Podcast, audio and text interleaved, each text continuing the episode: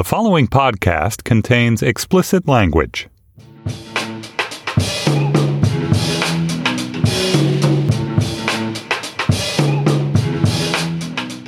Hello, and welcome to the B side for episode 1643 of our national conversation about conversations about race getting pee from a diaper. I'm Anna Holmes here with Baratunde Thurston. Hello. Yo, hello, hello. Glad that you're back in the studio with us Hell again. yeah. What's up, Brooklyn? and other and non-Brooklyn Yeah, also. and on Brooklyn Yeah. and Staten Island.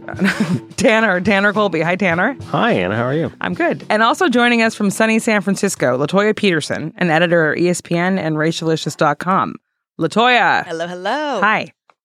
Um, Good to hear you. So, as most of us know, our last episode was devoted entirely to the show Atlanta, Donald Glover's new and somewhat experimental TV dramedy on FX.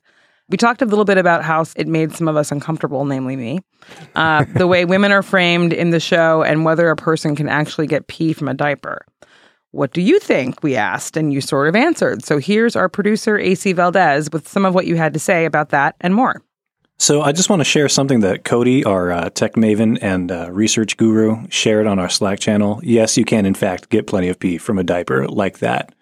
Um, wow. Just just Did- wait, how did- information did from the new test this father. out himself? That's how I think he, he, accidentally found out. But I, as, as What does that speaking, mean? You can't accidentally Yeah, how go do through you that accidentally chemistry find out? experiment. No, I've I've never as another the other new father in the room. I've never accidentally gotten pee. I've gotten diapers out of my apartment, but I've never gotten. And you've gotten peed on. Yeah. Oh, I've gotten peed on. Yeah. I think I've been shat on more than I've been never peed stepped on. on a Oddly, on the floor. Mm. Oh, Never stepped on a diaper on the floor. no, never stepped on a That's diaper on the also a way floor. That, that's Yeah. way that why was the come diaper on the diaper floor? All kinds Yeah. of things. Latoya, end put up it on in the, floor. garbage. accident. Well, you should tell that to Chris, my Yeah. husband. Oh, oh, it's Chris's fault. Ooh. There we go. I am not the person. We're putting the calling you diapers out, everywhere. Chris. Chris is going to be like, "What?" The? he's You gonna are be like, featured "Oh in my the gosh." podcast. Pick up your diapers, Chris. Seriously. So wait, Latoya, you're saying that when Chris has left diapers on the floor, that they've been He stepped sometime- He on. used to. So, uh, so, so now Gabby's like three, so this isn't happening anymore. But he used to kind of change him in the middle of the night and just drop it and not really think about it. My so you'd get him out of bed God. And he'd be like, squish. Uh-huh. Oh yeah, and then Scooby would eat them. My dog is Scooby, so Scooby would then eat. Wow. Wait, wait, wait, wait. Okay. I, I want to go back. So wait, d- pee would come out of the diaper like there would actually be liquid on it the floor. It depends on how saturated it is. oh my god. It depends on how saturated it is. If it's a if it's an all night I didn't pee before bed diaper, possibly. If it's a Yo, you know, there, there's grades of diapers. man. Let's. I know Yeah, I was gonna say let's let's do a come back. schematic. Come back to Atlanta. Yeah, back let's to pivot Atlanta. back. Yeah. Pivot. Okay. Pivot. Time with the pivot. Okay, we're Okay. gonna we're gonna rein it in here, and we have actually a more serious question from Graham. Hey y'all, my name's Graham. I'm calling from Austin, Texas. I really enjoy your show and I'm completely in love with the show Atlanta. That Montague episode might be my favorite piece of television ever. And it's the first show that I've felt really nails the discomfort and absurdity of being a black 30 something in modern America. My question is do you think that as a critical darling, there's a danger that Atlanta can be used by white majority critics as a sort of arbitrary yardstick for black shows? In a way that's ultimately detrimental to furthering artistic opportunities for people of color. Arbitrary in the sense that the only thing that shows like Luke Cage and Insecure have in common with Atlanta is that they're largely produced and acted by black professionals, yet they each have entirely different goals, I think, as pieces of art. I've already had conversations with, even with my black friends, in which this, the nuance and craft of Atlanta has been used as a kind of blunt object with which to critique shows like Luke Cage for employing what many people have called stereotypical portrayals of black life. To me, Luke Cage exists in a completely different universe. Comics employ archetypes, which are very different than stereotypes. It actually reminds me a lot of how Solange's music is often used to critique Beyonce's shortcomings, when a more accurate comparison for Beyonce is probably Taylor Swift, who she frankly wipes the floor with. But anyway, I just wonder if this is something that black cultural critics should be vigilant against the danger of our best art eventually being used against us as a gatekeeper of sorts. Because studios don't generally refuse to greenlight white shows because they're not as good as Sopranos, but I could easily see that happening with Atlanta. Thanks for your time. Wow. That's. I mean, I don't know how to answer that because that's a good question, I, I, but I don't know how to answer it. Latoya. That was super deep. I, I knew you were going to toss. it Yes, to me. you did. Because I could feel yes, it. I It was did. like, Two yes. days. I'm gonna slide it on the side. No, seriously though, I love that question. I love that question of weaponized art, right? And this idea of who do we have to be to be quote unquote taken seriously, to be a, a part of the cultural conversation. And I think there is a very real danger. And when I was listening to the uh, listener's question, one of the things I thought about was The Wire and how immediately, like after The Wire, The Wire became the benchmark for particularly like a majority white critic pool to leverage against other artworks, even, you know, other artworks that followed it, like Treme. I definitely had a falling out with a certain critic that I will not name, um, Oh. who was Oh. trying to trying to argue that Treme and The Wire should be essentially the same show, which they were doing very very different things. But I don't think that as someone who talks to a lot of black creators, that we should have a fear of anything that we are making. Right? That there is anything wrong with making what we want to make, right? There's space for Tyler Perry and there is space for Luke Cage and there's space for Atlanta and there's space for Insecure and there's space for Love Jones. Like there is space. And so even as I, I recognize and I think I validate that listener's argument and that worry that in the hands of the wrong people, this becomes a weaponized thing to bludgeon other black art with. I always think that art is stronger than that. Art is stronger than racism. Art is stronger than any preconceived box people try to stuck it in. And the thing that tells what art ultimately means and what it's worth is time. I have a question for you, Latoya, because I agree with Oh, okay. you. I agree with you, but I also don't know that I agree. I, I agree with you broadly, but I don't know if I agree with you with, with regards to that there's space for all these things. Like there is Why? because they exist right now, but I don't know that there always is going to be space for them. And I think that like part of who creates the space continue to be gatekeepers and the executives and development people at large corporations who might now be giving a number of black creators openings and opportunities. I don't know that that's going to be the case two or three years from now. And the only reason I say that, and and I'm not necessarily normally a pessimist, is because I and I brought this up on a different episode, a conversation that that I had with Jeff Chang, who was talking about what what Fox was doing in the '90s with regards to supporting and developing shows around around black families and black characters, and that they jettisoned that at one point because they decided to go quote unquote more more mainstream. And, and there was a real drought in television for a number of years uh, with regards to black stories. And i guess what he was saying was that he he believes that can happen again he, he thinks that we're in a really interesting moment right now but he believes that those those keys can be revoked uh, just as easily again. Now, maybe they can't because of the fact we now have digital distribution and people who work at studios and cable networks and, and broadcast networks don't control production of content and the di- distribution in the same ways that maybe they did in the 90s. But I guess I just, I guess I don't know that I agree that there's space for all those things. Like, I think there should be, but I don't know that there is. I think that the process by which we create space is a constant negotiation, right? So, like Jeff's point is really well met that there was this huge black renaissance for both TV and film in the 90s. And then it suddenly seemed to vanish. And it wasn't because the audiences vanished or wasn't that those things changed. It was just more that some executive somewhere decided, hey, we're just going in a different direction. We're not talking to black people anymore. And that was it. But I think that the country has changed very dramatically. Um, and I know that there's fears about which way it's going, and we won't really find out till next week. So stay tuned for that. I can't wait for that episode of this podcast. Oh my god! Um, but there's some, there are some there's.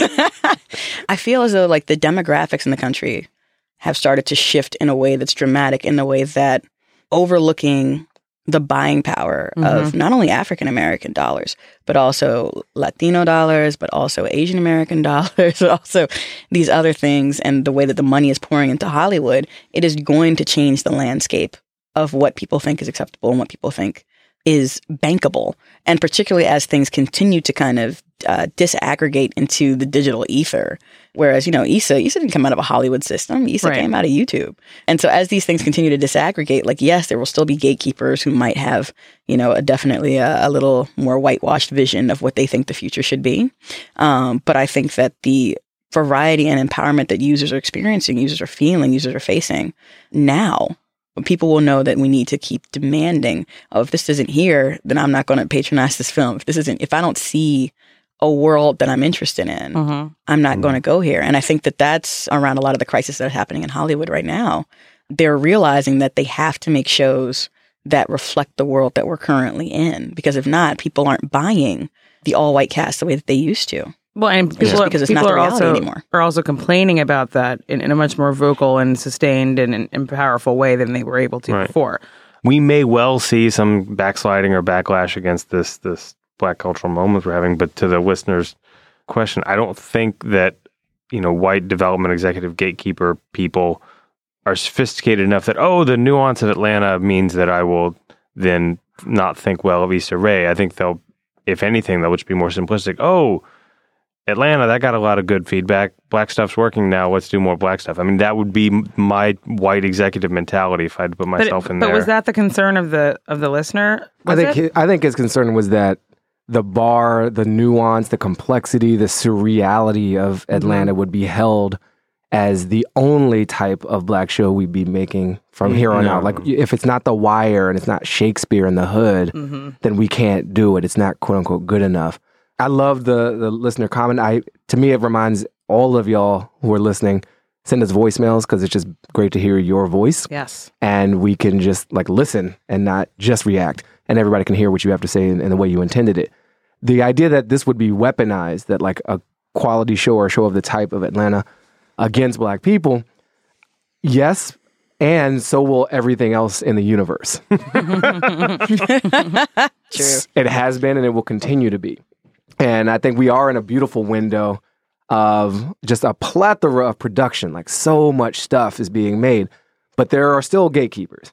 And even though the system is changing like the way hollywood has worked cannot continue but we're going to be asking the same questions of the facebook algorithm and the twitter trending topics algorithm and in the youtube search results and recommendations in the future. There will be robots who will determine robots and software will determine what we watch based on our customized personal profiles and whoever creates those systems that determine what the systems recommend their biases their approaches to what's good or not how they decide if something's viral slash popular slash trending that's going to affect and we'll have a different but very related conversation about what type of art in general and black art in particular is getting seen in quote unquote greenland. Uh, because we can all now make stuff. Our phones are HD production studios, but we can't all be seen because there's too much stuff being made because we can all make stuff. Oh my God, racist robots. AC, do you want to go on to the next? Oh, there's the next more? thing I want to bring up is uh, actually a Twitter thread that we're bringing up. So we tweeted out this quote from Anna from last episode about Atlanta. The first episode and the second made me pretty uncomfortable, and I'm still trying to figure out why I felt so uncomfortable. That's the quote that you tweeted That's out. the quote. That's the quote that we tweeted out okay. from the Getting Pee from a Diaper episode. At Bree Bree Joy tweeted back to us a legitimate and honest expression of feeling, which was somewhat shut down by Raquel Cepeda. You two had an exchange Yes. where Bree Bree Joy said several times, you, I think, confessed a legitimate view regarding discomfort about Paper Boi, that the girlfriend was put in the nag role, etc. And and Raquel later replied, I didn't judge Anna for her discomfort. I simply had a different point of view. So Anna, you wanted to bring this up on this B side, and I, I'd like you to to kind Well- of tell us a little bit why. Oh, because because it was a listener reaction, and Mhm. and I think that listener you know listener reactions apparently come in all shapes and sizes and forms, and so that was a Twitter thread. I I don't know that I wanted you to bring it up. I, I suggested it as an option in case you needed like listener reaction to quote from, but I also don't. There's nothing more that I have to say about it. Like I, I said what I wanted to say to the listener, which was that I did not feel I was being shut down, but I also have at least in that case, had and have the courage of my convictions. I believed what I I, I, I was not ashamed of being of, of expressing discomfort. Um, I felt that I articulated it in a pretty straightforward way, so I didn't feel like there really was the opportunity for me to feel shut down. Also, I was running the show. Okay, so right. um, so yeah, I do not feel shut down by that. Yeah, and I don't think I don't think Raquel felt she was shutting you down No. either. I think the way I read it was really just that Raquel felt differently, and that's you know how it is. Yeah. Um, Okay. So people on the podcast had different opinions. Yeah. Ooh, oh, no. bum, bum. But it's good, but it's good that like that listeners are are responding and communicating that way because that's that's a much more direct way. I mean, you know, I, I I love the voice memos and they should keep coming, please, and the emails. But but you know, I was responding to that particular listener in real time, and that was you know it, that was a new thing for me. That was mm-hmm. nice. And you all should always feel free to tweet us at Show About Race. Moving on to our next listener email, and this is kind of one I'm going to leave off on given that we are doing this the Friday before the election. And this is from Catherine. This is a response to a B side episode in which a person asked if Trump had any positive impact on the conversation about race. The panel seemed to come to the conclusion that no, he hadn't. I disagree solely because, as a young, white, suburban, upper middle class woman who grew up in a very liberal area, I honestly did not comprehend the degree to which racism was still pervasive outside of the stereotypically racist southern states. The level of racist hatred that has come out in the past months, courtesy of the Trump campaign, has shocked, scared, and galvanized me to be more aware and to speak out against the subtly racist behavior I've seen, but not always comprehended. Best, Catherine. Yo, Is beautiful. that is that enough of a silver lining? Because I think No, there, I mean, I think there are many silver linings. I'm actually working on a piece about the silver linings. It's called Silver Linings Playbook, and uh, part two is going to be amazing. More silver, more Back to the linings. playbook. More play. yeah, and way more plays uh, updated for the new game. I have gotten a similar response from people online to some of my writings or postings. I mean, Donald Trump, you know, I've used this analogy before, but I think he's a black light and he is, you know, being shined across America and reveals a lot of the disgusting things that we would rather not remember have always been present. Mm-hmm. And they are just outside of the visible spectrum for most people. But if you change the lighting system, you're like, oh, this place Make it is orange. nasty. Bright. This is this is this is giving me like like flashbacks of like various Law and Order SVU episodes where like they bring out like their forensics to try and figure out mm-hmm. like where the semen is. Yeah, no, that, and, Yeah. it's, and it turns out it's everywhere. yeah. it Right. turns out it's everywhere, and he's ah. also like you know adding to it because he's filthy. I'm really glad for this listeners not only like increased awareness, but she's sound like she's taking this extra step mm-hmm. of calling things out that even feel more subtle. And there's, you know, there's, we we like to feel better than other people who we think of as bad. Where it's like, oh, the Northerners love to talk trash about the South. Democrats love to talk trash about Republicans. Educated people love to talk trash about uneducated people. Rich people definitely love to talk trash about poor people and try to make it moral and try to imagine that whoever's doing the judging has no capability to engage in the behavior that they are judging. And we all do. So I think it's a significant silver lining. And I think Trump has, you know, played a disgusting and painful, but often valuable role Yeah. in calling forth and reminding us that our poo really does still stink. Okay, I, I had two reactions to that listener comment. One was similar to yours, and then mm-hmm. there was one that wasn't so welcoming. And it might be just because I'm grumpy. I'm a little grumpy today. I'm I'm tired. Grumpy cat. I'm Yeah. grumpy cat. But my and one of my reactions was, "Where have you been the past, especially the past eight years?" Like I I don't I think that Trump has you know been as you said a black light in terms of um, surfacing stuff that felt like maybe it was just under the surface a bit, but I, I feel like the entire reaction to Obama's election has, and that's that was eight years ago. At least for me, You mean his coronation? his, that's right, his cor- his coronation, yes, has revealed something about the United States and the people who live within it and their ideas that I think I was a bit, I, I wasn't anticipating. I think if you'd asked me ten years ago, and this is a really reductive way of putting it, but I'm going to do it anyway. What percentage of white Americans hold virulently racist views? I would have said, um, 18% maybe. If you ask me that now, I'm going to say like 42, maybe even more, because of the ways in which Obama's election was positioned and reacted to, and not just online commenters or YouTube commenters, but hmm. Republican congressmen and all sorts of things. So when I heard what she had to say, I, I I felt a little frustrated because I, you know, I'm like, well, why didn't didn't you notice what was going on the past eight years after Obama got elected? Not to mention before that, but that for me was the one thing that really brought it into sharp relief. I think it also. I mean, it depends on your news diet. for the white and people. I will. I will. I'll speak for all white people right now.